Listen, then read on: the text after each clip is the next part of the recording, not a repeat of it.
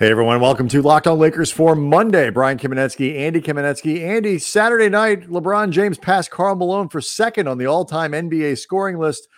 Why are so many people kind of ambivalent around town about that? We'll talk about it next on Locked On Lakers. You are Locked On Lakers. Your daily Los Angeles Lakers podcast. Part of the Locked On Podcast Network. Your team every day.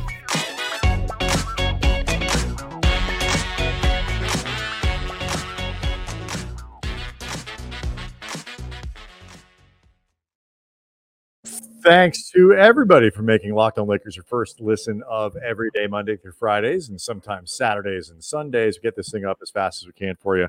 Uh, so you always have fresh Lakers content. Um, a busy weekend, Andy. Oh, but we want to let you know too that today's episode is brought to you by Bet Online. Uh, Bet Online has you covered this season with more props, odds, and lines than ever before. Bet Online, where the game starts.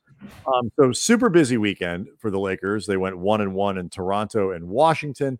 In the process, LeBron James passes Karl Malone for second on the all-time NBA scoring list. Um, which kind of gets to all kinds of incredibly interesting things about LeBron's relationship with the Lakers, about his relationship with fans more broadly, and the whole Jordan thing and whatever. Um, and so I think we're going to spend a lot of time on that on this episode. But let's start it with Saturday. Um, I see. I I finally did the smart thing, Andy. I I didn't allow the Lakers to ruin my weekend. I didn't watch them. I left town. I left town for the weekend. Uh, probably my lizard brain was probably like they play twice. You better leave this weekend. Uh, but I did catch up on the Washington game when I got home. And I see now why you made that noise. It's so funny before we even get into the specifics of this game and why it's disappointing that that they lost, especially on the heels of a really, really great win Friday in Toronto, shorthanded against a good Raptors squad. You know, I, I did a solo uh, mini pod in reaction to that just because it was it merited it, Brian. Stu Lantz during this game, he is so good at conveying disappointment when he believes a Laker lead has unnecessarily slipped away. Like, even as a viewer, you feel like a kid who's let his parents down. and like you you feel that just watching, much less how if the players could hear Stu talk, they would oh certainly God. feel during these moments. And Stu is a super, I mean, wonderful guy very no nonsense. He is not here mm-hmm. to screw around. He is not here for your feelings. So he, he's a man doing a job that he takes very seriously. He takes the game very seriously. Um, and he does not like it when people dishonor yeah. it, dishonor the game in the way the Lakers did on on Saturday. Like I, I went to my room at one point. I like I was so you're was you weren't so even playing. You're not even yeah, on the team. I was I was so ashamed on behalf of the Lakers. I went to my room without dinner. like you, know, I, I you really, what you did. I I did something like Stu made me feel that way. But I mean, this game, Brian. Look, we know all the particulars about this season. We know that the Lakers are not a good team. We know that they are shorthanded. We know all of that stuff. But guess what?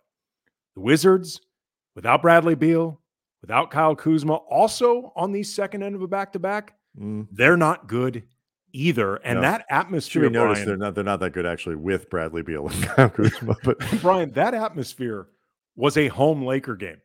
Like every time the Wizards score, and until basically the end when it looked like they were going to win that thing, and then they eventually did. Like the Lakers got way more reaction every time they scored than the Wizards scored. They were up 14 with two and a half minutes left in the third. I'm sorry. They should be able to maintain that lead against the Wizards. Like trading baskets with the Wizards shouldn't be hard. I'm kind of of two minds about this because, like, you know, the Lakers built a lead, you know, 16, 17 points, whatever it was. And look, they are plenty capable of, of, of frittering a lead like that away. I don't care who they're playing against. Lakers are a bad enough team to to do that. That said, you know, 7, 16, 17 point lead, you ought to be able to hold on to it against a bad team. I, I don't I don't disagree with you on that. They had to hold on to it at one point for a quarter and change. I'm not talking about the whole game. I'm talking about you're up 14 with two and a half minutes in the third. That's bad. And then you know you let down to, Porzingis. I think, Porzingis had 16 of his 26 or something like that in the fourth quarter. Like it's like all of this just stop. But the part that I think is kind of like I they are a team. A, a- a- if they were good, we wouldn't be talking about this stuff like execution, focus, concentration, um, you know, like getting better in those like the, the the fourth quarter when you have to then all of those things matter more. These are skills, these are talents that teams have when they are good. And the Lakers don't have it. Leads come and go constantly in this league. The Lakers are a testament to that. They come back and get down 28 in every game they play. But I I just felt like Saturday was kind of a microcosm of everything that was wrong with them. They're both crappy and bad at stuff that really sticks out as incredibly frustrating and irritating to fans. Yeah, the the fourth quarter was just this like the third quarter and then especially the fourth were just this cavalcade of bad defensive decisions, an offense that went just completely stagnant. It just it was straight up lemon booty. They had multiple 24 second violations. They got really ISO heavy, just a whole bunch of just terrible Seems so out of character. care- careless, really bad turnovers. Like LeBron turned the ball over inbounding to Russ on a pass that was so lazy, he might as well have just like floated it underhand. like I was watching this, like, what what the F are you Hand it to the other team. I mean, really, it was that egregious. He might as well have. Like, But it, and it's funny because he only had two turnovers in the game, and it's a turnover like that makes it like you go back and you look at the box score like, wait, he only had two because when you have one like that, it should count for six. Yeah, and you know they, they you mentioned Porzingis uh, going off in the fourth quarter, and like I recognize that the Lakers were going to be dealing with size issues in that game because they were playing small, and I saw people on Twitter at Cam Brothers and our you know talking to us or you know throughout Lakers Twitter saying that Vogel should have put Dwight in, and like no, like you don't play Dwight cold in the last six minutes of the fourth, like you just you don't do Not that. against Porzingis. That's not No. a that's not a matchup that that No. works. But there's certain things though you're watching in this, even recognizing like, okay, you're playing small. This is something that you've decided is your best lineup. I I don't think it's an indefensible pos- uh, position to take, but like, and a lot of this honestly was LeBron, but a lot of guys were guilty of this. They were switching and create and basically putting themselves in mismatches with Porzingis, whoever ended up on Porzingis, the small, where they weren't even attempting to fight through screens. Like they were basically switching as But that's that's, that's the defense there is switch everything. And you know why? Because they can't do it any other way. Switching everything is the simplest way to try to play defense in those lineups. And because they, they're not they're not smart enough and they're not you know cohesive enough to do it effectively. But what we've learned throughout the season is when they don't try to switch everything, um, they're even more catastrophic. You get two guys running one way and nobody running the other that way. That was happening anyway. That was happening with the switch everything. I'm just saying you can you can see what happens if you fight through a screen. You know what? Roll the dice, see what happens. like, you know, go crazy during this game. I point out the reason that they're doing it is in part to try to simplify because the the the stuff that requires more thinking and reading and reacting and, and understanding what the dude to your left is going to do has been a catastrophic failure throughout this season. I got nothing. That's all I'm saying. Sure. but I'm just saying it, it it was frustrating to watch when you when when you have to be cognizant of on one hand, yeah, we've been switching everything. On the other hand, switching everything means Avery Bradley guarding Porzingis. like and and it's look, not hard to hunt that, is it? right. They, I'm just saying, like, you know what? Mess with Washington a little bit. I- See no, what I- happens I- if you I- fight through something. Again, I you am know? not. Tr- I'm not trying to defend what. Ha- I mean, Right, they weren't. they weren't. By the way, they weren't either. right. but um, but I, all I'm saying is like they're no, that was a good joke. Do not boo this man. That was a good joke. Um, they're just they are bad. They're bad at everything, and eh, like I said, and, and they eh, let's because you and Bergman talked a little bit about this on Friday. And I just and I'll I'll throw in just a quick opinion on you know kind of the subjects that you guys had um, next, and then we'll get into LeBron stuff because it's related, I think, to this conversation. Um, and I have some things I want to get off my chest anyway. oh, well, you know what? You know what would make you feel good? Whether after watching the Lakers lose and you just want to take yourself to a happy place, or after a workout, it's a built bar because it allows you to treat yourself without feeling guilty. Like eating smart, eating enjoyably never tasted better. Like, for example, if you have not tried the puffs, you are missing out on one of Built Bar's best tasting bar. They are the first ever protein infused marshmallow, fluffy, marshmallowy, covered in 100% real chocolate, awesome flavors. You sound like you're describing the Lakers defense, protein infused marshmallows. yeah, but it's not good for anybody. No, um, that's kind of what they are. Nor does it leave a good taste in your mouth, unlike a cinnamony churro uh, marshmallow, the uh, the puff marshmallow, the coconut marshmallow, marshmallow, banana cream pie. These just taste awesome. And unlike a candy bar, which is empty calories, like the Laker defense, or sometimes even their effort on offense, most built bars contain only 130 calories, only four grams of sugar, four net carbs, 17 grams of protein, always cool flavor combinations. So go to built.com, use the promo code, get 15% off your order. Promo code locked15 against again 15% off your order built.com using the promo code lock15 um all right so like you you and bergman talked about this on friday and we'll get to lebron here in a second. Um that this is like the least fun lakers season ever. Like certainly up there. I mean i i would not begrudge anyone for voting for this season. But that's it is because this is not going to be like the the year that like Green Book won Best Picture and people look back on it was like, the hell were these people thinking? It just doesn't make sense. Why would you? Right. Why did yeah. anybody vote for this season It's the worst Lakers season yeah. ever, the least fun? History will treat that vote kindly. Yeah. Um, if they were bad at just bad at making shots, which by the way they are, but like I said in the last segment, it's the other stuff focus through 48. The, a Clippers style hustle that they had, you know, this year, a couple years ago when they were, you know, really truly like a bunch of G leaguers and castoffs and whatever managed to stay around 500 and stuff like that. Like that kind of thing, like they don't have that. And so they lose in ways that are particularly irritating that you can't be proud of as a fan.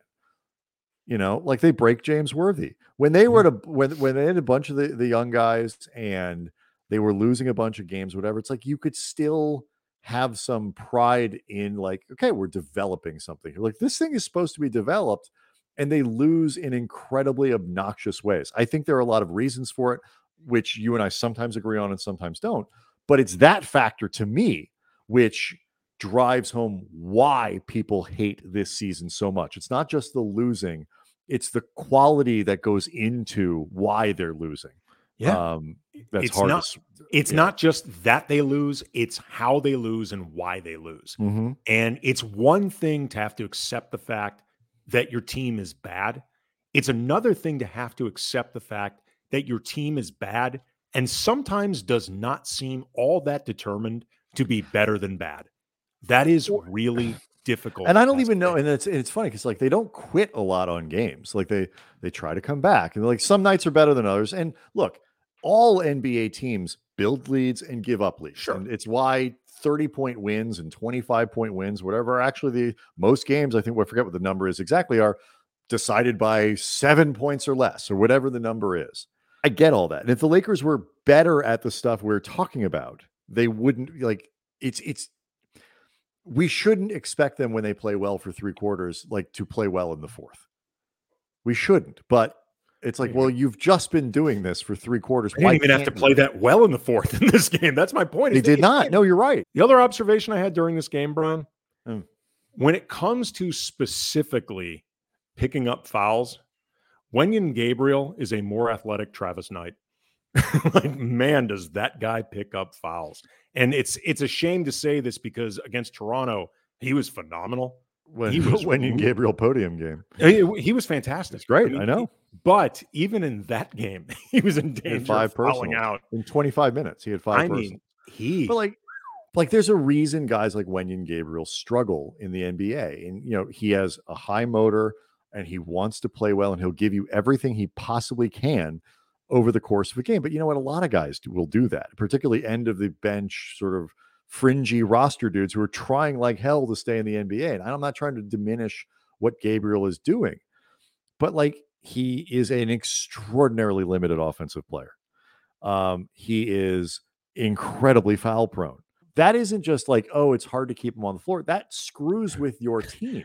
like I that, actually- these fouls matter. Like a, a team gets to shoot free throws at a certain Right. point.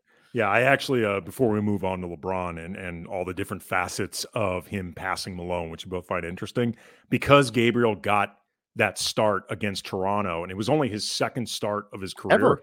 I looked up his first.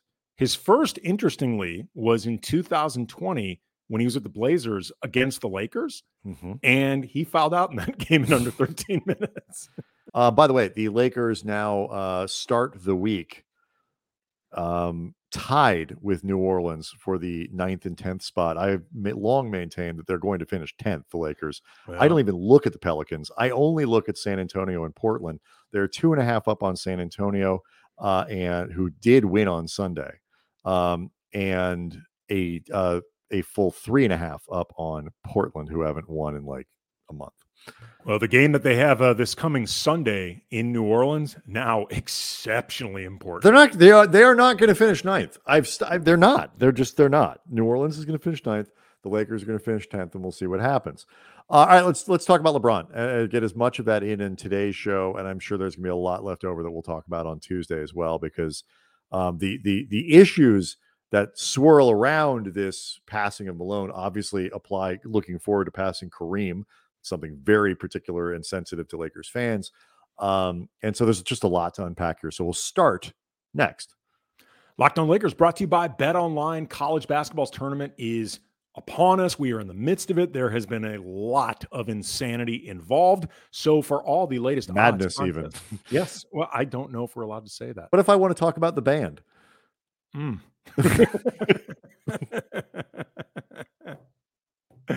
Anywho, Bet Online remains the best spot for all your sports scores, podcasts, and news this season. It is the number one source for all your sports betting needs and info. And it's not just basketball. Bet Online is your continued source for all your sporting wagering information needs, including live betting and your favorite Vegas casino games. So head to the website today or use your mobile device. Learn more about the trends in action. Bet Online where the games start.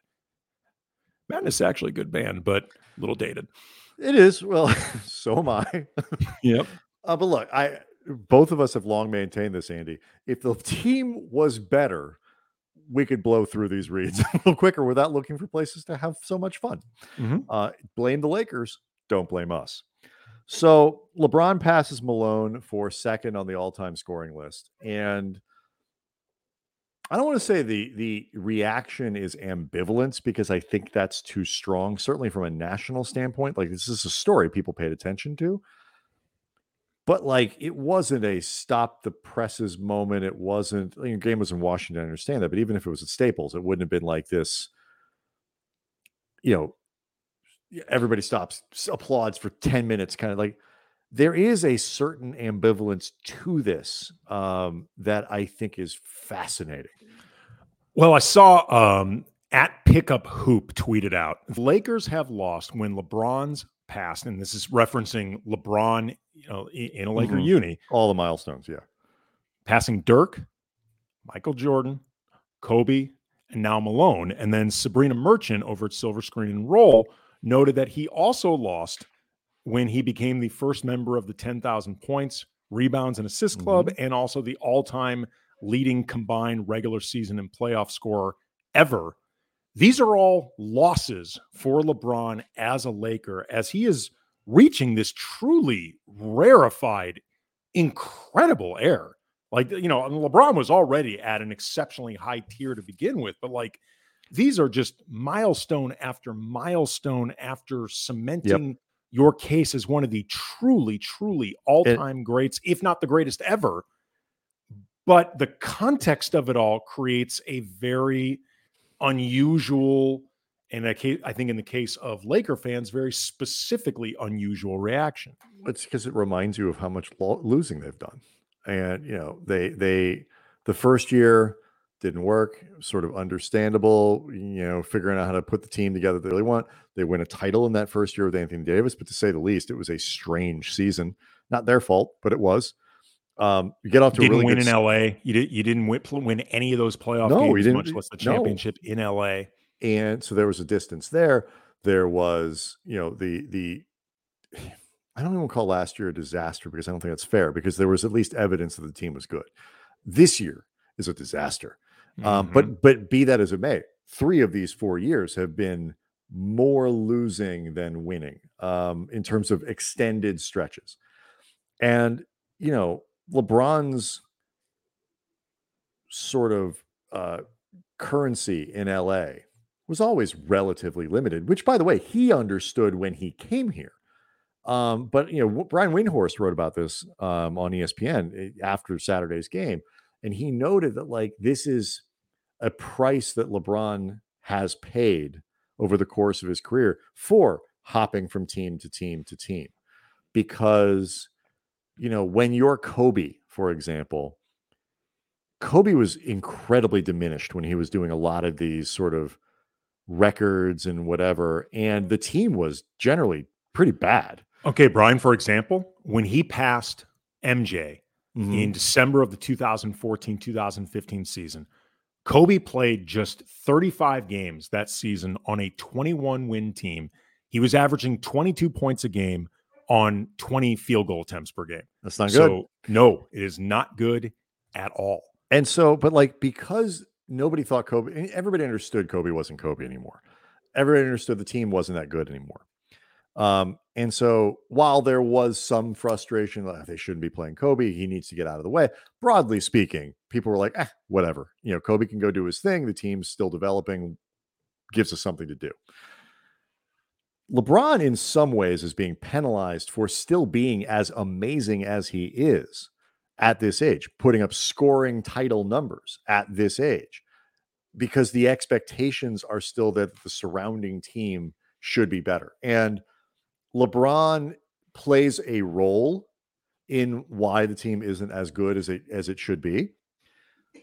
But when we do our end of the year blame pie, I, you know, would it be great if Le- uh, to steal a, a line from our old colleague Max Kellerman? Would it be great if LeBron were greater, played hard defense for 48 minutes, and did all? Yes, it would be. But what he does is pretty effing amazing. And to still be doing it at a time when he's chasing these guys, passing these guys, to have the expectation, it almost penalizes him a little bit. And I think that plays into some of the um some of the reaction because he doesn't, other than Cleveland, does he have really loyal fan? base? I don't know. Like, is he super loved still in Miami? I don't know. I, I think he is super appreciated in some respects with Miami because, you know, while they had won a championship before that, LeBron was a big, big part of creating, I think, what became known as heat culture. Even But though that's different heat- than loved. Appreciated is different than loved. No, no, I, I know that, but I'm just saying in terms of what would make him, I think, still appreciated as much as the exit was kind of ugly. He still was a part of creating something. Like it may, Mhm. it may, or like cementing something, I should say. Like it was forming before that, but I think the credibility that came with LeBron and Bosh and Wade in Miami, that was ultimately what cemented something that still exists today. Like he he really gave along with Wade that organization credibility that it still carries. Like Sure. those two I think that's fair. I think that's fair. So I think ultimately he's always going to be appreciated along those lines. And you know what happened with Cleveland is what happened with Cleveland, and you know that is an adoration. I you know by the time he left, nobody in Cleveland was upset. The Lakers though is a weird deal because on- in one sense he did save them from a period where at least in some some respects nationally they were considered irrelevant but the reasons that he arrived and at least to a lot of people and i don't think totally uh, without reason had very little to do with the lakers and more to do with la and the next chapter of his life which lebron is already in the process of Yes. creating and because of that and also the way that LeBron arrived seeming kind of aloof and there was a disconnection between him and the fans the first season, you know, the way LeBron frankly creates chaos You know, I think in a lot of ways by design. I think LeBron likes to keep things a little bit chaotic. There's Loves a disconnect. opportunity to say I'm I'm I'm comfortable being uncomfortable. Yep. But it creates a disconnect. It was always going to be a disconnect that's huge compared to, say, Laker fans and Kobe.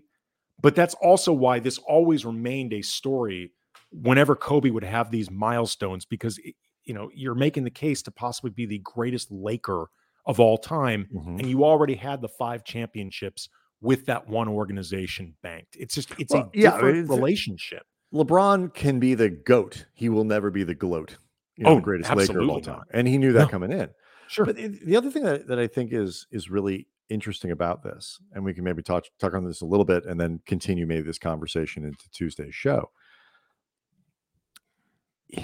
It is a he is a bit of a barometer right now, not even a bit of a barometer, very much a barometer of where you stand on the titles versus whatever um, in terms of defining greatness, because statistically speaking, what he has done to me exceeds Jordan. You know, when you can do this, longevity matters. The the length of time that he was excellent matters.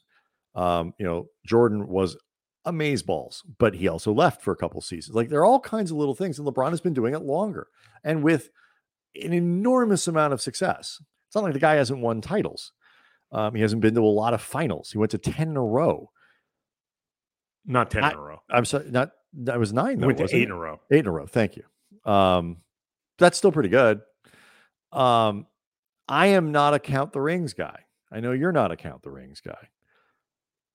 I, look at what what he's been able to accomplish in terms of being that well rounded for that long, and I just I have I have trouble thinking of anybody better, being better. Um, but that's not necessarily, I would say, the main the the the majority view. Um, it's not a it's a big minority, but it's not it's still a minority, I think, of people who would who would consider LeBron's accomplishments over Jordan's when you start to factor in the rings. Yeah, I before we go on that, because like the idea of LeBron, you know, he's within percentage points of leading the NBA in scoring. Mhm. And the idea of doing this at his age with this type of mileage is absolutely unprecedented. It's unfathomable. And you will hear people talk about that he at this point is just stat stuffing and just stat padding and chasing numbers. And you've pointed out, and I think you're correct. I've seen Darius Soriano at Forum Blue and Gold point this out. Like they need him to put up these points if they want to have any prayer of winning. You're right. He can't win without it. If he's going to play, he's sort of definitionally stat padding. Can't have But- both ways. Okay, but let's just say, for the sake of argument, Mhm. that at this point, all that is motivating LeBron is winning a scoring title, notching points that get him that much closer to chasing Kareem and passing Kareem, which I think we can all agree, if he stays healthy, is going to happen. Mhm. I, I don't remember if it was either Baron Davis or Gilbert Arenas. It was one or the other. Pretty sure it was Baron, but either way, I heard them on a podcast, and they were the context was actually Russ and the accusation that he goes out chasing triple doubles. Right. And one of them said, for the sake of argument, let's just say Russ, that is his primary purpose, his number one goal. Do you know how hard it is to do that? Yes. Like, do you know how hard it is to chase triple doubles? Like, if it were that easy, all guys would do it. And even when you're talking about the like 1% of NBA, the 1% of basketball talent that's in the NBA, like these are the upper percent of the upper percent of the upper percent. Only like 10% of those guys could actually make a goal of chasing triple doubles and actually sort of pull it off. Same with LeBron averaging 30. Like, Mhm. do you know how hard it is to average 30 points a game? Brian, I looked this up. According to basketball reference, there are only a there are only 109 occasions in NBA history where a player averaged 30 points or more per game. And I know like some people 109 will sound like a lot That until you think about there have been 75 seasons and thousands upon thousands of players and opportunities to do this. It has happened 109 times. There are basically 109 players in the Pacific Division right now. I mean, Yes. not quite that many, but close. Do you know how hard it is to do this? Like no, you just you can talk about how much you think it actually helps them with winning, whether LeBron should balance it more. attempting defense, whatever. It is so damn hard to do what he's doing, period. Even I- in his prime, much less now. I, I want to continue. We'll continue this on Tuesday because there's another thing about that because he has said. I think the point you're bringing up here is a great one because like the the individual doing of things is not antithetical automatically to the team winning. Sometimes there's an overlap, sometimes there's not. But you know, it, it really does speak to this question too of like what is okay to be you know for for individual motivation? When is it okay to be motivated by individual stuff how selfless should these these people be all the time? Um because lebron has said it ticks him off when people don't think of him as one of the great scorers of all time. And there are a lot of reasons for that. Some of them are actually complementary to lebron some are not um, so we'll continue this conversation on Tuesday because I think it's a really interesting one, and obviously catch everybody up on what's coming up this week and, and all that. Locked on Lakers, first listen of every day. We appreciate it. Find us on YouTube. Locked on Lakers on YouTube. Uh, really love, really appreciate all the traffic that the channel has been getting lately. Uh, continues to grow, so we appreciate that. Um, that was fun. Good show, Andy. Uh, we'll Thank see everybody on Tuesday.